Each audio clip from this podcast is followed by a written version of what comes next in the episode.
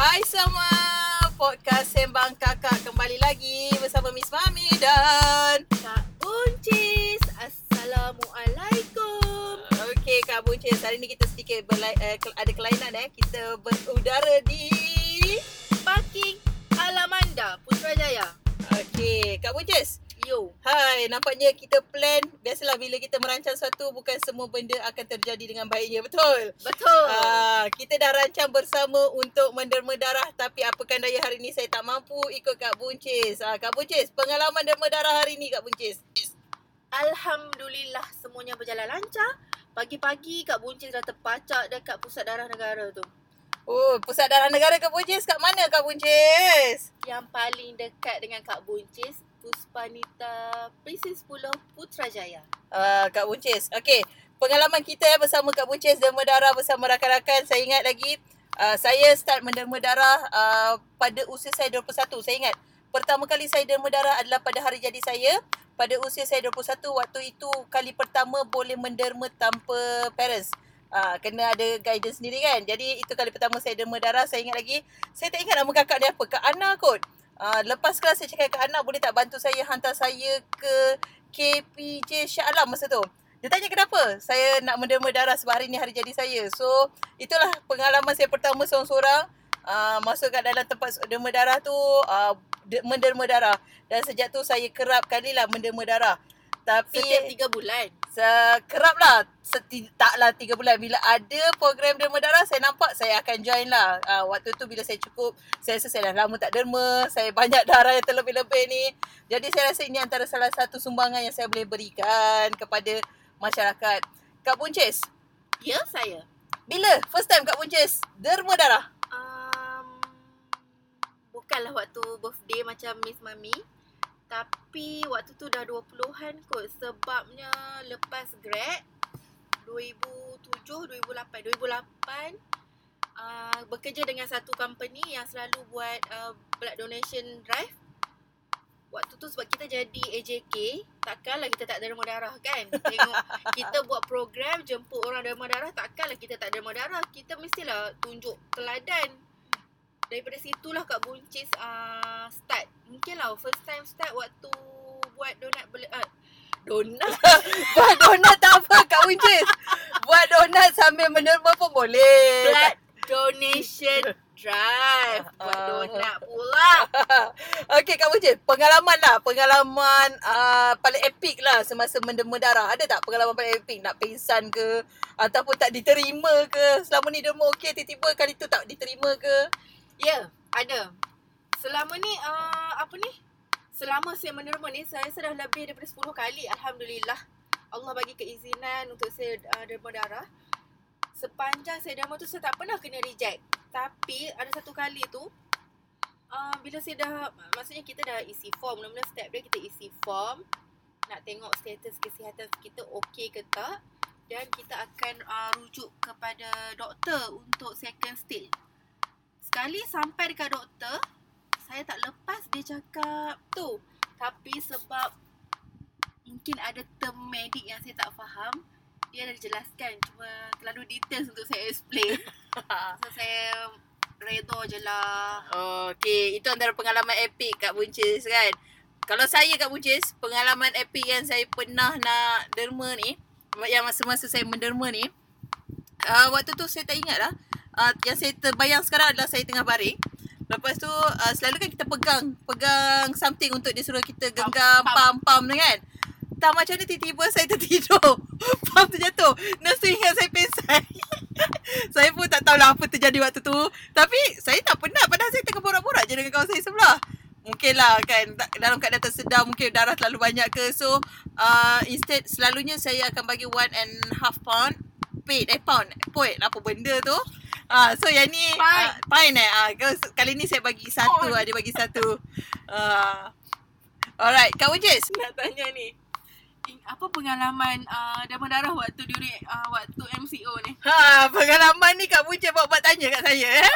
Pengalaman ni MCO eh kalau kita ingat MCO awal-awal tahun-tahun ni uh, bulan Mac eh, bulan Mac 18 Mac start. ah 18 Mac masa tu kita macam Ish, duduk kat rumah buat apa buat apa suddenly tiba-tiba uh, saya nampak kawan saya post kawan saya post dekat dalam Instagram dia dia pergi mendema darah dengan ada surat kebenaran jadi saya tanyalah dia macam mana dia dia buat uh, dia dapat surat kebenaran tersebut ah uh, masa tu saya post lah dekat grup kita ya kat Buncis Saya masih ingat lagi.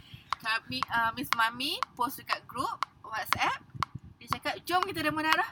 Tapi alasan ni sebab nak keluar rumah dan nak jumpa kawan-kawan. Kan dah lama duduk dalam rumah. Waktu tu memang waktu tu tak boleh keluar rumah sebarangan dan kita tak boleh rentas daerah. betul betul Kita tak boleh maksudnya kita duduk dekat kawasan rumah je lah. Mungkin dalam radius 10 km je kot. Kalau tak Ah. salah radius yang kecil lah. Tak boleh Yes. lepas daerah daripada kawasan rumah tu. betul Tapi dengan adanya uh, apa ni surat pelepasan CJ pelepasan untuk dama darah tu kita bebas maksudnya kita boleh lah langkah ke daerah lain macam kat Buncis duduk luar daripada Putrajaya dengan ada CJ tu boleh masuk ke Putrajaya sebab majoriti kawan-kawan dalam grup tu semua dekat Putrajaya happy eh masa tu kat Buncis dapat jumpa kawan-kawan Allah. Oh ada lagi lah ada lagi yang make up bagian tu. Tapi yang ni yang paling epic lah saya rasa kan. Kita kita pergi menderma sambil kita meriahkan hati. ha, sebab boleh jumpa kawan-kawan. Ah. Sebelum ni duduk rumah Memanglah duduk dengan family Duduk dengan Masa duduk rumah tak boleh keluar apa-apa Ni pergi benda-benda darah sambil boleh selfie dengan kawan-kawan Wow waktu tu rasa sangat macam wow Wow. Masa tu kita jaga eh jaga sister uh, social distancing kita eh. Masa nak ambil gambar. SOP jaga masih mengekalkan jarak 1 meter Tapi Daripada muka tu Daripada muka seseorang tu boleh nampak Kegembiraan. Wow Seronoknya Seronoknya Seronoknya Macam tu Ah, saya ingat masa tu kita duduk dekat luar Puspanita tu, dia bagi kursi mamak tu, kursi bang, bang, uh, bangku mamak tu. Walaupun jauh lah, bercakap kuat lah, terpaksa cakap kuat lah. Kan jaga jarak 1 meter so berborak sakan di situ. Lepas tu bila kita masuk, kakak kat dalam tu bersemangat juga tengok kita ya Kak Unjis. Sebab satu geng Bayangkan 6 ke 7 orang Bersemangat nak demo darah Walhal Modus operandi Nak berjumpa-jumpaan Alright Kak Unjis. Tapi uh, kita kesianlah seorang sahabat kita masa tu tak cukup eh, tekanan darah rendah waktu tu. Uh, jadi antara kami, saya rasa tujuh orang ya. Kita tujuh orang. Seorang tak dapat uh, pergi menderma waktu tu. Tapi dia berada bersama kami lah memberi sokongan. Bersokongan Dapat jugalah air dan biskut tu ya Kak Unjis. Tapi sebenarnya Seronok. Uh, demo darah ni. Bukan setakat Yang tu satu hal lah kita, Kalau kita boleh jumpa kawan-kawan tu. Kalau pergi seorang-seorang pun Seronok juga Sebab dia sebagai satu tanggungjawab. Tanggungjawab kepada masyarakat. Mungkin kita tak dapat derma dari segi kewangan. Tapi kalau ditakdirkan Allah bagi kita pinjaman Kesihatan yang cukup. Maksudnya kita boleh menerma Mampu menerma untuk uh, Orang lain manfaat ke, Apa ni Dapat manfaat Apa salahnya kalau kita pergi demo darah Ha. tak tak sakit pun. Untuk siapa-siapa yang tak pernah demam darah tu beranikan diri. Memang tak sakit. Sungguh Ah. tak sakit. Ini antara orang uh, yang akan petik uh, bukan petikan kan bertanya eh, Kak Buncis pada kalau yang pertama kali tak pernah derma kan. Eh jarum dia panjang, besar. So selalunya macam mana Kak Buncis bantu untuk tenangkan kawan-kawan yang pertama kali ni lah. Okey, mula-mula baca bismillah. Bismillahirrahmanirrahim.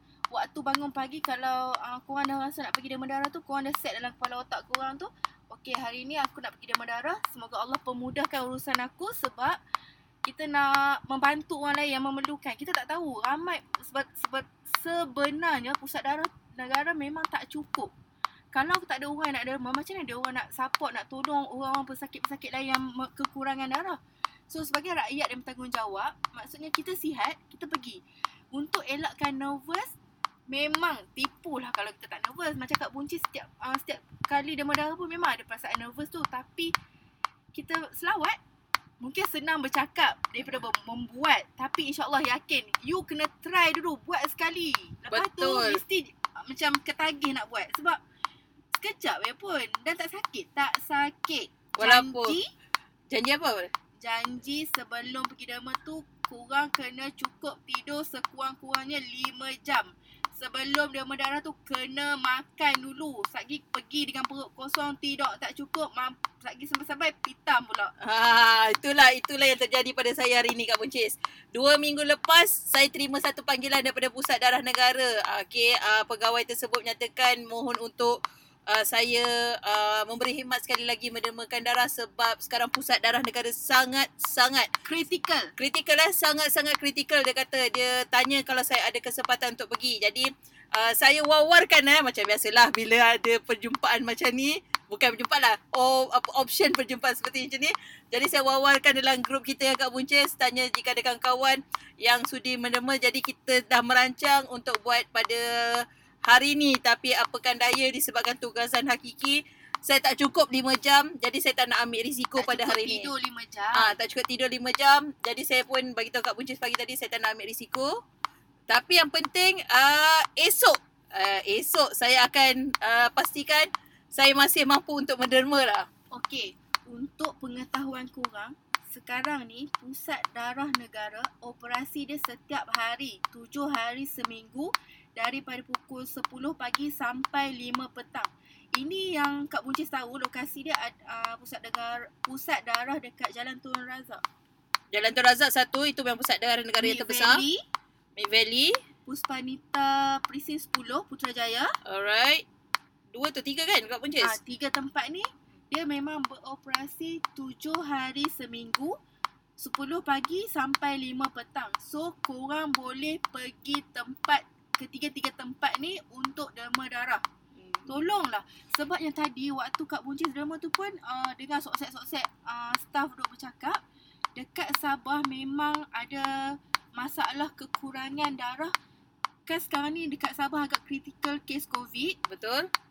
mungkin uh, waktu ni lah kita tak dapat membantu lebih sebab dengan kekangan nak berjumpa orang dengan cara ni je lah kita dapat membantu semoga maksudnya Allah bantu pemudahkanlah urusan kita untuk derma darah ni. Betul Kak Buncis. Um, kalau Kak kita lihat eh Kak Buncis, uh, sekarang ni uh, daripada awal MCO ramai eh ramai frontliner frontliner kita yang uh, penat bekerja dan sebagainya. Dan kalau Kak Buncis ingat masa kita menderma darah pada pertama kali MCO itu selain daripada rakan-rakan kita tujuh orang kita tengok kebanyakannya adalah yang menderma adalah front frontliner juga sebab uh, mereka uh, tak cukup darah jadi mereka terpaksa ke depan? ke depan juga untuk menderma darah. Jadi banyak banyak jasa mereka ni. Jadi apa salahnya kita warga awam. warga awam ni? Um, uh, kita ni sebagai apa ni rakyat. Janganlah bergantung harap kepada frontliner semata. Kita memang tak dapat membantu lebih. Tapi dengan dan derma darah ni bukan setiap hari paling uh, maksudnya dia selang 3 bulan. 3 bulan sekali. Itu paling kerap. Sebab dia bukan hari-hari pun. Dan memang diperlukan. So korang yang tak pernah ke yang dah lama tak derma, yang pernah dan dah lama tak pernah derma darah tolonglah tolonglah bantu. Sebab ramai yang memerlukan. Kak, uh, okay, Kak Buncis, kalau kita tengok dekat Pusat Darah Negara punya website eh, dia ada undian. Uh, dia mereka mereka ada buat undian eh. Undiannya 32%, 32.2% menyatakan dia takut untuk menderma darah sebab saya takut gemuk selepas menderma darah. Komen Kak Buncis. Allah Babak gemuk ni pula Hello Tadi doktor yang check kat buncis cakap Kalau sekali kita derma darah Wallahualam betul ke tak Kalau tak doktor tu tipu ya Dia cakap Sekali kita derma darah Persamaan dia macam kita membakar Seribu kalori Tapi tak apa Jangan risau Mungkin akan ambil balik uh, Statement tu Untuk kita check further Uh, Kalori yang terbakar eh. Maknanya sambil kita menderma pun sebenarnya kita membakar kalori. Ya. Umpama kita bersenam lah. Ya, Hmm. bak kata doktor tu tapi minta maaf. Yang ni tak confirm tapi Kak Bujas boleh check balik kesahihan benda ni. Dan janganlah takut jarum ni. Kecil ya jarum tu. Macam uh, sampai 32.4% saya takut melihat jarum. Ya Allah, Kak Buncis tolonglah merayu kat korang. Jarum tu kecil sangat macam jarum peniti yang buka tudung tu je. Memang kecil. Dan dia macam Cip. Ada bunyi eh. Macam- Cip. Sekejap, Sekejap je lah. Ya, sekejap je. Tak Ah. sampai 3 second kot. Macam tu. Lepas tu okey, dia dah check dapat darah tu. Lepas tu dia pun sambung lah tiup-tiup tu. Macam kat buncis Alhamdulillah tak payah tunggu lama darah tu laju pula keluar. Oh. dah biasa, dah biasa berlari. Darah tu berlari keluar. Cepat pula full back tu kan. Alhamdulillah. Tapi korang jangan takut. Macam mana nak bagi korang tak takut? Memang tak payah takut. Tak perlu takut.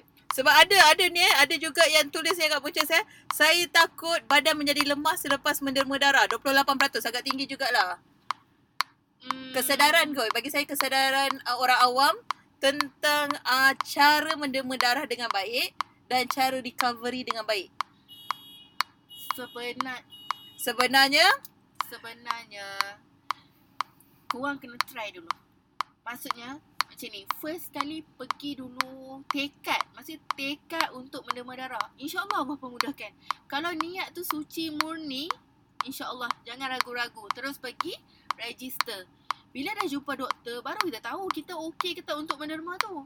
Kalau okey, just proceed. That's always first time in everything we do. So, try dulu. Ah, okay. Kak Buncis. Yelah Yo. kita dah bercerita panjang tentang uh, macam apa ni perasaan benda darah dan sebagainya Kak Buncis. Kak Buncis sebenarnya darah apa? ada berapa jenis darah yang kita ada ni? A, B, O, Wow. A, B, O dan AB. A, B. Kak Buncis tak ingat satu lagi. Alright Kak Buncis, kalau kita tengok eh di Malaysia kini, di Malaysia sekarang ni waktu sini, uh, waktu sekarang Malaysia satu beg darah diperlukan setiap 43 saat waktu sekarang MCO ni. Maknanya kita, uh, pusat darah negara Memang memerlukan sangat-sangat-sangat. sangat eh perlu sangat sebanyak 2000 beg diperlukan setiap hari bagi menampung keperluan pesakit di Malaysia. Paling besar, paling masalah sekarang darah yang tak cukup adalah jenis A. Jenis A, stok darah jenis A sangat-sangat Critical. kritikal. Tapi saya B positif. Kak, uh, Kak Buncis, Kita sama lah Miss B. Mami. Jadi kami mam- mampu membantu apa yang kami mampulah. Yeah. Sebab darah ni setiap orang sangat berbeza ya. Unik. Okey, untuk untuk uh, empunya darah A, tolonglah, tolonglah keluar pergi menderma darah. Kalau kita tengok uh, jom derma darah yang memang uh, pusat negara uh, darah negara tengah buat sekarang waktu sekarang ni sehingga 23 uh, ini sehingga 23 dia mula untuk buat di banyak tempat banyak lokasi kerana mereka sangat-sangat memerlukan memerlukan darah tersebut. Okey, jadi kepada mereka rakan-rakan yang mendengar pada hari ini uh, bantulah pusat darah. Okey, korang tak payah tunggu apa ni? Pusat darah negara panggil. Korang boleh pergi terus walk in dekat tiga lokasi tadi tu. Putrajaya, Pu, uh, Putrajaya dekat presin 10 Puspanita, Mid Valley, floor berapa? Mid Valley kita boleh tengok Mid Valley floor 3 mezzanine. Uh, tingkat 3 sebelah Daiso dan uh, Pusat Darah Negara Jalan Tun Razak. Okey? Satu lagi kita ada juga uh, ni Hospital Tunku Azizah. Laluan berdekatan dengan kafe Aras 2 dekat HKL ya. Empat, Okey, so, empat uh, ni. Untuk siapa yang duduk di Klang Valley, korang boleh pergi terus walk in dekat empat lokasi ni.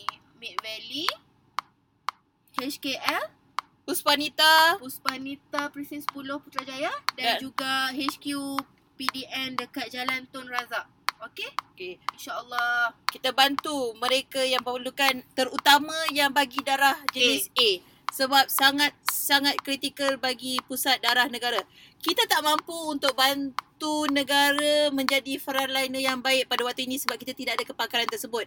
Sekurang-kurangnya darah yang mengal kita kalirkan kelu- alirkan keluar ini dapat membantu mereka, nyawa, nyawa mereka yang sangat memerlukan. Dan uh, yalah pus, uh, kita punya frontliner telah buat tugasan dengan baik takkan mereka juga nak kena derma darah untuk menampung. So, apa salahnya?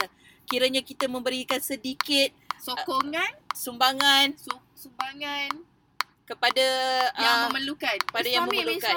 Yes, what? Kak Buncis. Miss Mami tahu tak kriteria-kriteria untuk derma darah? Yang saya tahu saya cukup kriteria tu. Walaupun saya tak ingat tapi saya cukup. Sebab tu Apa saya dia? mampu pergi. Apa dia? Saya tak ingat. Boleh tolong ingatkan kita semua Kak uh, Miss uh, Kak Buncis. Oh Allah, yang tu pun nak kena ingatkan. Okey, tak apalah. Sebab mungkin ada antara kip korang tak pernah tahu kriteria yang bernama darah. Okey, ni Kak Buncis nak senaraikan. Satu, yang paling penting, sihat tubuh badan. Okey? Sihat tubuh badan maknanya macam mana? Gemuk ke apa? Ya Allah, dalam keadaan sihat, maksudnya tak sakit, tak pening, tak ada ambil apa-apa ubat, tak ada buat apa-apa pembedahan dalam masa 6 bulan. Nanti doktor akan explain, tapi ini kena sihat. Maksudnya kena sihat, bukan sakit, bukan demam, bukan batuk-batuk. Standard lah, standard sihat biasa lah. Sihat, sihat, tak ada ambil ubat. Hmm. Okey? Alright. Okey, sihat tubuh badan. Kemudian berat badan. Berat badan mestilah 45 kg. Kalau siapa bawah 45 kg, bye, tak boleh demam.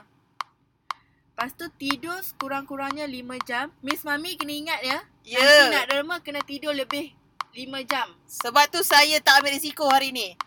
Kemudian kena makan dulu sebelum pergi derma darah. Maksudnya kena makan jangan biar perut kosong untuk derma darah, kena makan dulu.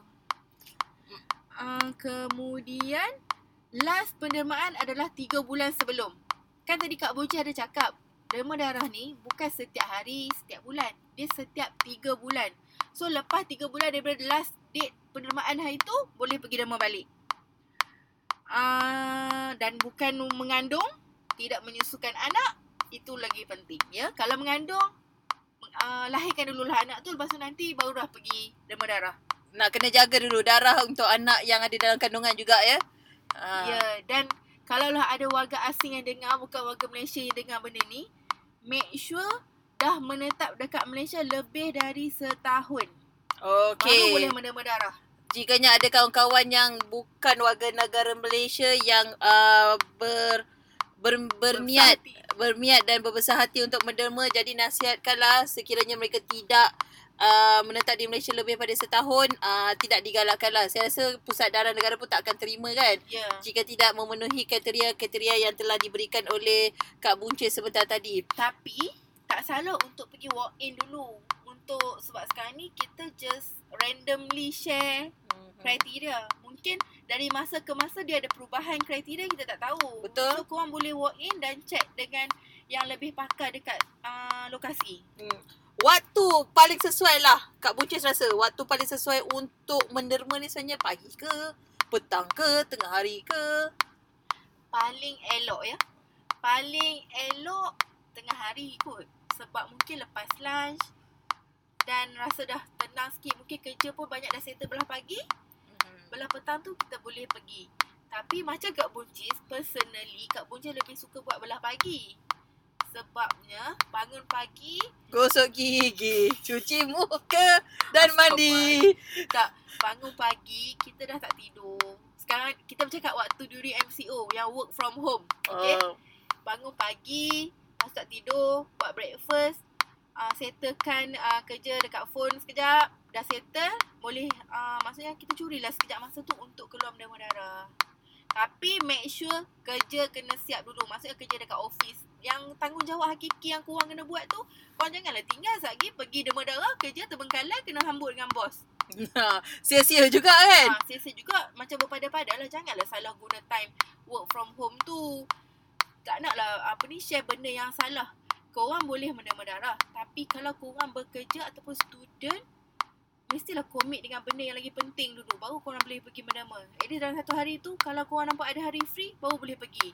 Kalau time kalau hari tu korang pack, janganlah pergi. Tu cari pasar namanya. Betul Kak, Zui, uh, Kak Buncis Sebabnya Masa saya pertama kali Yang saya cerita awal tadi Pertama kali saya menderma tu Saya ada kelas Jadi bila saya check balik jadual saya kata Okay besok birthday aku uh, Nak pergi menderma So saya check Oh jadual saya habis pukul 2 kebetulan Dan saya tak ada lagi kelas lepas tu Jadi saya ambil kesempatan itu Untuk menderma Sebabnya Untuk yang pertama kali menderma eh, Mungkin ialah Sebab tak pernah menderma So keletihan dia sed, uh, sedikit berlainan lah Berbanding mereka yang dah kerap kali menderma Dah Akan terasa. uh, akan faham macam mana keadaan nak menyesuaikan diri selepas menerima darah. Dia bukanlah penat yang macam tak boleh bangun langsung. Kan? Adalah kelainan sikit dekat badan tu. Hmm. Maksudnya sebab kita ambil dalam satu bag apa ikut okey darah yang kita derma tu dia bukan simply ambil berapa pint yang dia nak. Dia still ikut berat kita. Kalau berat banyak ni berapa pint yang dia akan uh, ambil. So jangan risau. Maksudnya yang apa semua sukatan semua tu semua adalah dah terbukti. Maksudnya bukan simply ambil uh, stuff dekat sana tu. Oh banyak sangat pula dah Ah tak apa. tak maksudnya dia orang bukan simply ambil je dah kita banyak tu banyak ni. Tak, semua tu adalah ikut kesesuaian berat badan si penderma. si penderma ya. Jadi tak perlu risau, tak perlu gusar sebabnya bila kita menderma ni uh, pertama sekali pihak uh, pusat darah negara akan pastikan ya dekat mana saja anda menderma mereka akan pastikan kondisi kita sebagai penderma berada dalam keadaan yang terbaik untuk menderma. Ya, betul. Kita akan diperiksa, akan di, uh, di uh, diperiksa lah tubuh badan dan kesihatan uh, dan akan ditanyakan beberapa perkara untuk pastikan yang kita Betul-betul selamat untuk meneruskan pendermaan darah. Ya, yeah, kita uh, maknanya badan kita mampu untuk menderma pada waktu tersebut. Uh, kita yeah. tak Ya. terlalu penat, kita mampu untuk bertahan selepas kita terpaksa keluarkan darah. Tapi jangan juga risau sebab selepas kita menderma, selalunya pusat darah akan sediakan kepada kita makanan. Ha. Itu pasti. Korang jangan risau. Penting dan pasti diorang akan prepare benda-benda tu. Kak akan provide kat korang. Habis je, okay cik boleh bangun. Cik tak ada pening-pening. Okay bangun kat luar tu ada roti, ada uh, susu, ada biskut. Korang makanlah banyak mana korang nak. Yes, dan de, uh, ada setengah itu akan diberikan juga pil. Pil tambah Untuk darah. Tambah darah. Ah, untuk tambah darah sebab kita dah keluarkan jadi mereka nak darah kita bertambah semula jadi ada benda tersebut disediakan selepas kita menderma. Maknanya, mana katanya Pusat Darah Negara sedia uh, sentiasa bersedia untuk menerima mereka yang fit untuk menderma dan memastikan sebelum mereka keluar mereka diberikan uh, cara-cara diterangkan bagaimana untuk kekal segar selepas menderma darah. So tak ada isu yang lepas menderma darah akan sentiasa letih berpanjangan tak. Dia akan letih. Kita akan rasa nak tidur sekejap Betul. pada hari tersebut tapi esoknya kita akan segar semula. Macam dah lupa dah pun. Eh, ada demam darah ke semalam? Memang Ha. tak ingat lah sebab benda ni sekejap je. Memang akan yang untuk first timer tu mungkin akan ada rasa kelainan pada badan. Tapi memang sekejap je. Jangan risau. Okey, Jangan kalau risau. kita tengok ya, uh, Kak Buncis, saya ada bacalah beberapa artikel ya. Mereka kata kenapa kita digalakkan untuk menderma.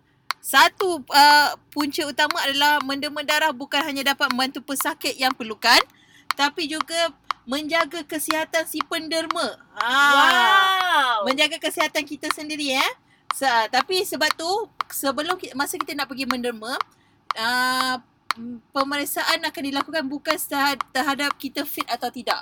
Tapi juga pada darah kita. Darah kita akan diambil sedikit untuk pastikan kita tidak dijangkiti oleh virus seperti HIV, uh, sifilis, hepatitis atau sebagainya. Uh, untuk memastikan orang yang terima darah kita pun tak Okey. dapat lah ada virus ni. Sebelum tu, sebelum Miss Mami meneruskan uh, apa tu poin yang dia, dia baca tu. Okey, uh, Kak Boja nak share tadi doktor dia cakap kalau kita ada buat uh, pembedahan ataupun apa tu transmisi darah atau apa-apa yang berkaitan uh, pembed uh, ni lah pembedahan penggunaan alat-alat uh, ke atas badan uh, cek gigi ataupun cabut gigi yang tu memang tak boleh derma selama 6 bulan. Oh, kalau pernah cabut gigi, 6 bulan tak boleh derma darah? Uh, ya. Sebabnya ada alat yang digunakan maksudnya kalau ada alat yang alat-alat yang digunakan uh, elektronik dia memang dia dah steril dah al- peralatan Oh. tetapi kuman yang ada dekat uh, peralatan uh, kuman waktu kita buat operasi prosedur tu akan stay dekat badan selama 6 bulan. So dia punya apa tu? Untuk memastikan tidak dijangkiti lah. Untuk memastikan darah kita tu selamat, kita memang kena ada window period tu selama 6 bulan. Okey. Berbeza dengan um, tak cukup tidur tu lain lah sebab kita tak cukup tidur. Tapi kalau ada operasi, maksudnya kalau ada buat Operations pembedahan lah. operation lah normally. Operation ataupun ada cabut gigi memang kena tunggu 6 bulan. Jadi pada mereka yang uh, dalam 6 bulan ni pernah cabut gigi, pernah melakukan opera- operation, uh, Pembedahan, tidak pembedahan kecil ke besar ke? ataupun ada yang jahit-jahit, luka kena Okey. jahit-jahit pun semua tak boleh.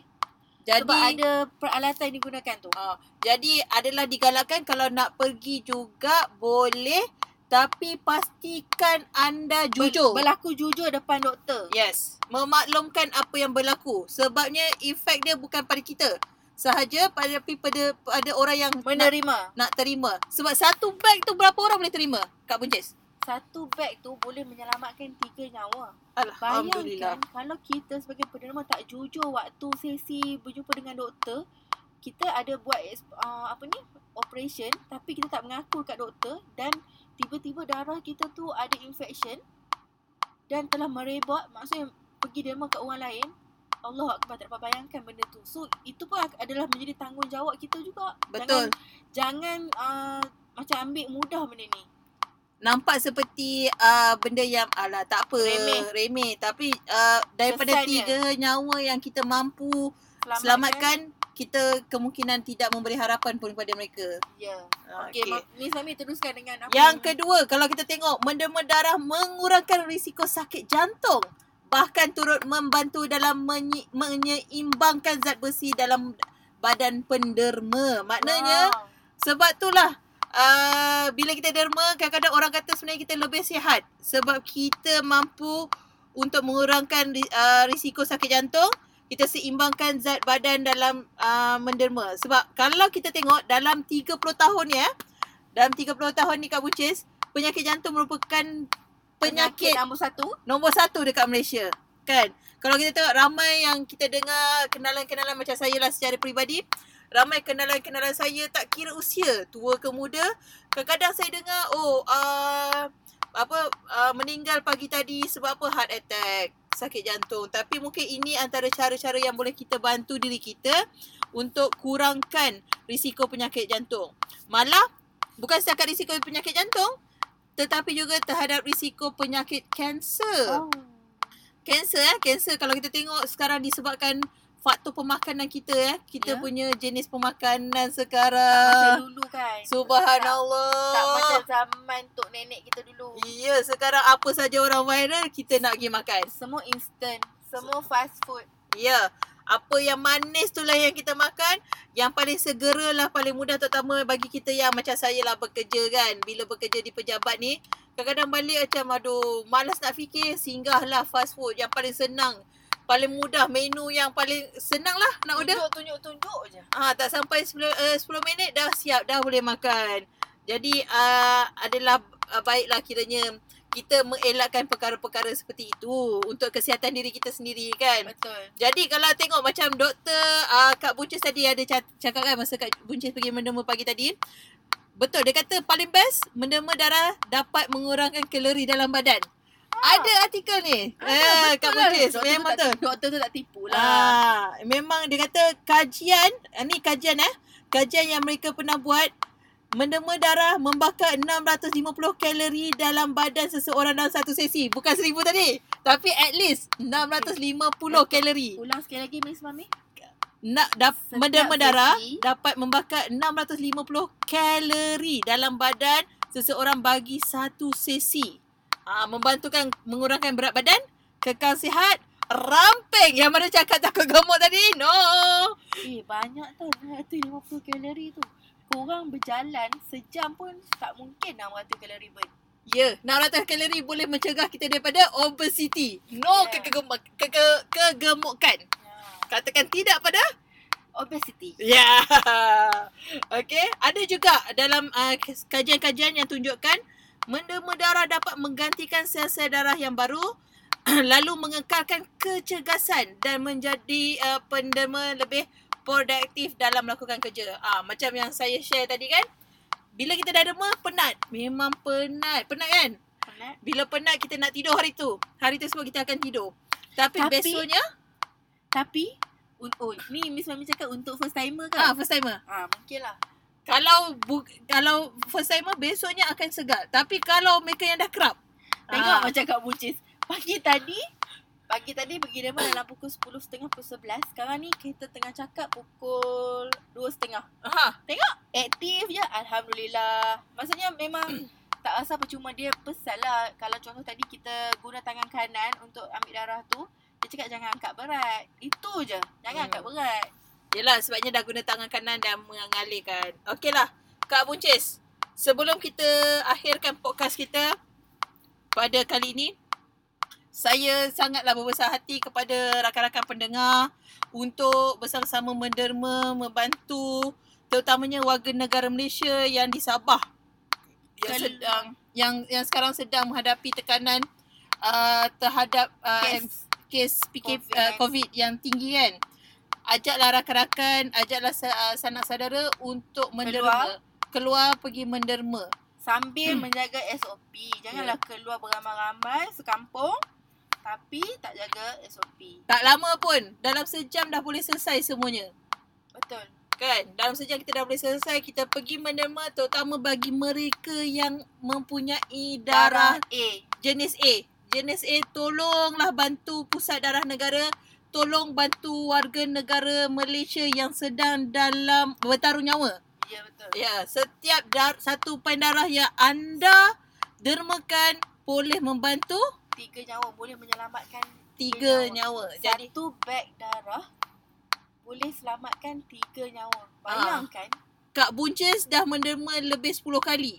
10 kali okey kita assume 10 bag kali dengan 3 dah lebih kurang 30 nyawa yang Kak Buncis telah bantu memberi peluang untuk mereka meneruskan kehidupan. dengan izin Allah. Alhamdulillah. Jadi Kak Buncis, akhir kata daripada Kak Buncis untuk kali ini Okey, korang tolonglah. Tolonglah pergi menderma darah untuk yang tak pernah korang kena try. Okey, jangan takut. Jangan takut. Buangkan perasaan takut tu. Dan untuk yang pernah menderma darah dan lama dah tinggal uh, sesi pendermaan darah tu, korang pergi beli boleh pergi balik. Okey? Jangan takut. Tu je lah. Okey, dan daripada Ingat. saya Ingat sebabnya apa yang kita buat ni bukan untuk di samping untuk kesihatan kita, kita juga boleh membantu nyawa lain. Tu lagi penting. Sebab kita hidup kat dunia ni adalah untuk uh, memudahkan urusan orang lain. betul. Tak banyak walaupun tak banyak tapi sikit pun alhamdulillah. Okey? Janji apa yang um, janji kita ni memberi manfaat untuk orang lain. Ah, Ah, dah itu. susun ayat tak pandai Okey. tapi sampailah kot kan. Ya, yeah. itulah kata Kak Buncis ya. Semoga kita dapat membantu walaupun sedikit tak nampak, mungkin tak nampak dan kita tak tahu siapa penderimanya. Tapi dengan keikhlasan yang kita berikan, pener, penderim, penerima pender, uh, darah yang kita dermakan itu akan sejahtera menjalani kehidupan dan insya-Allah pahala-pahalanya juga turut berada dengan kita. Jadi saya ingatkan pada semua sekali lagi sekiranya ada yang dah terbuka hati nak pergi menderma sekarang ni So jangan lupa kita ada tadi macam um, Kak Buncis wawarkan beberapa kali ada empat tempat tadi ya. Mid Valley, Mid Valley level 3 mezzanine, uh, HKL, HKL di Aras 2. Okey, uh, Puspanita Presiden 10 Putrajaya. Okey dan yang terakhir ada di HQ dia. DHQ di Jalan Tun Razak. Tak kira kat mana saja, kalau anda mempunyai kesaksian di mana tempat yang sedang melakukan kempen-kempen ni, anda boleh melawat laman web uh, Pusat. www.pdn.gov.my Pusat Darah Negara eh www uh, ataupun kalau Instagram. Instagram, uh, Facebook, Twitter Pusat Darah Negara. Type je Pusat Darah Negara untuk Instagram, Twitter dan juga Facebook. Mereka ada mewawarkan lebih banyak Informasi terkini. Yes, informasi tempat kenapa uh, perlu menderma dan sekiranya ada persoalan boleh dikemukakan secara terus. Jadi rakan-rakan pendengar semua, sekali lagi saya dan Kak Buncis Menyarankan, mengharapkan, mengharapkan, menyarankan apa lagi? Segala merayu, merayu, merayu untuk rakan-rakan semua pergi keluar menderma darah sambil menjaga SOP. Ya, jangan lupa SOP agar kita sihat sejahtera juga. Hanya kita je dapat membantu untuk flatten the curve. Ya. Jadi ingat kita jaga diri kita, kita jaga kita, Kita jaga kita. kita menderma mengikut SOP yang disediakan, kita membantu mereka dan kita mendoakan agar kita hidup dengan lebih sejahtera dan COVID-19 Hilang. ni dapat dilenyapkan ya, dengan secepat mungkin. InsyaAllah. Okay. Assalamualaikum semua daripada kami di Sembang Kakak. Bye. Bye.